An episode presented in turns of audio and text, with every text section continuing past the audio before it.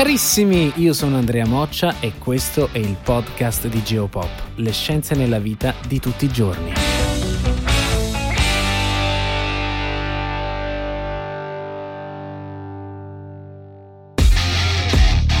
vi raccontiamo come diventare Top Gun. Infatti i Top Gun sono i piloti istruttori da combattimento della scuola di volo militare americana da cui è stato ispirato il film, anzi i film di Tom Cruise.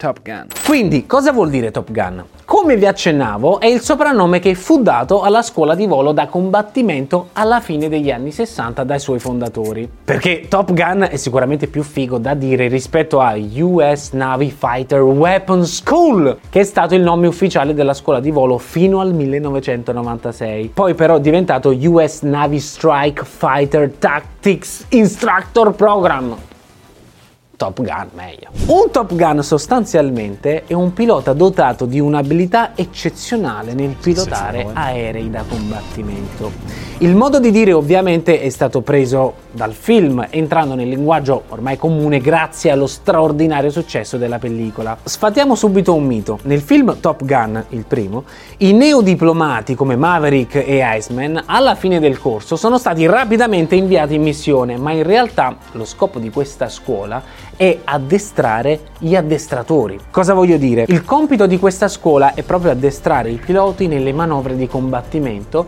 e fare in modo che siano in grado di trasferire le loro competenze al resto della flotta aerea. Quindi insegnare le tattiche, le tecniche e tutte le procedure di volo che hanno acquisito in classe, accelerando quindi l'apprendimento di tutta l'aviazione della US Navy. Ricapitolando, ogni anno i migliori piloti di tutta la flotta tra avieri della Marina e quelli del famosissimo corpo dei Marines, entrano nella scuola, si addestrano diventando ancora più esperti nell'arte del volo e poi anche capaci di tornare nel proprio squadrone e insegnare a tutti i piloti quello che hanno imparato. Ok, detto ciò, concretamente come si diventa Top Gun? La scuola Top Gun è pensata per addestrare, come abbiamo detto, i migliori piloti dell'aviazione navale statunitense, già arruolati nella flotta, quindi non allievi, e, e quindi che abbiano maturato numerose ore di volo e un punteggio professionale molto alto. Gli istruttori Top Gun nei piloti cercano tre caratteristiche fondamentali per formare i nuovi istruttori: credibilità, disponibilità e umiltà, perché questi tratti del carattere sono fondamentali sia per l'apprendimento sia per la predisposizione a insegnare. Ok, Cosa insegnano in questa scuola? Ogni anno la Marina statunitense organizza tre corsi con 14-15 studenti per volta dove poi vengono divisi in tre gruppi.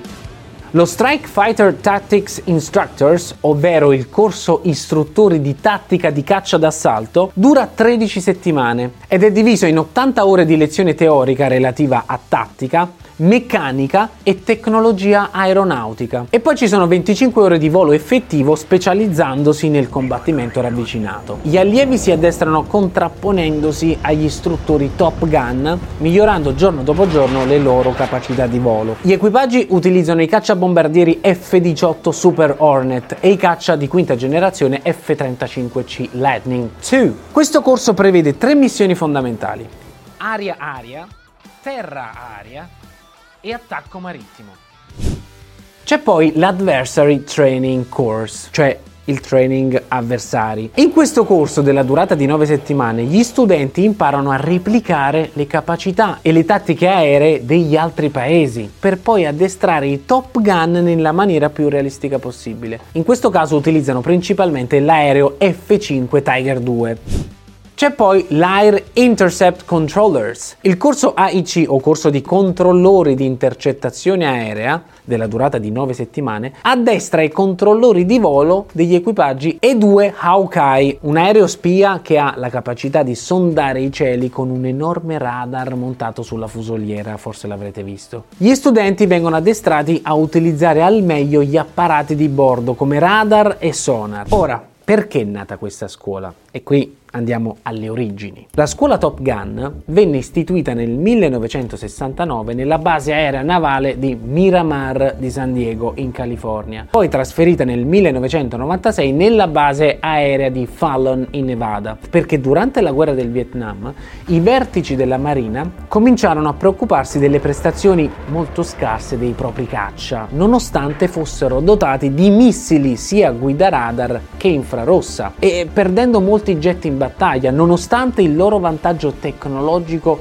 sui MiG nord-vietnamiti di costruzione sovietica. Infatti per ogni aereo statunitense abbattuto ne cadevano circa 2,5 nemici, un dato molto preoccupante considerando che questo rapporto durante la seconda guerra mondiale era di 14 aerei nemici abbattuti per ogni aereo americano caduto. Quindi c'era qualcosa che non andava. La Marina così commissionò al Captain Frank Holt, comandante della portaerei USS Coral Sea, di cercare eventuali difetti nei missili aria-aria che utilizzavano o nei sistemi di puntamento per capire il perché di così tante perdite. I dati che ne uscirono da dal rapporto Holt furono molto negativi e portarono alla conclusione che il problema non fossero i sistemi missilistici o altre cose tecnologiche, ma l'inadeguato addestramento degli equipaggi nel combattimento ravvicinato. Così vennero ingaggiati degli istruttori del Fighter Squadron 121 della base aerea di Miramar per preparare il corso che da lì a poco avrebbe accolto i primi piloti della flotta che avrebbero dovuto addestrare. Il programma Top Gun si rivelò estremamente efficace. Nel 1972 il tasso di vittorie nei combattimenti aerei era balzato da un rapporto di 2,5 a 1 a 12,5 a 1, quindi un successo incredibile. Ed è incredibile proprio il fatto che lo studio, cioè le capacità umane portano a questi risultati. Ovviamente i risultati in questo contesto tristi perché parliamo di guerra purtroppo, di battaglie. Ovviamente ragazzi stiamo parlando di una tematica che è bella da vedere in un film, ma ovviamente non nella realtà, nella realtà è piuttosto triste. Grazie mille per averci seguito, vi do appuntamento sempre qui sul podcast di Geopop, le scienze nella vita di tutti i giorni.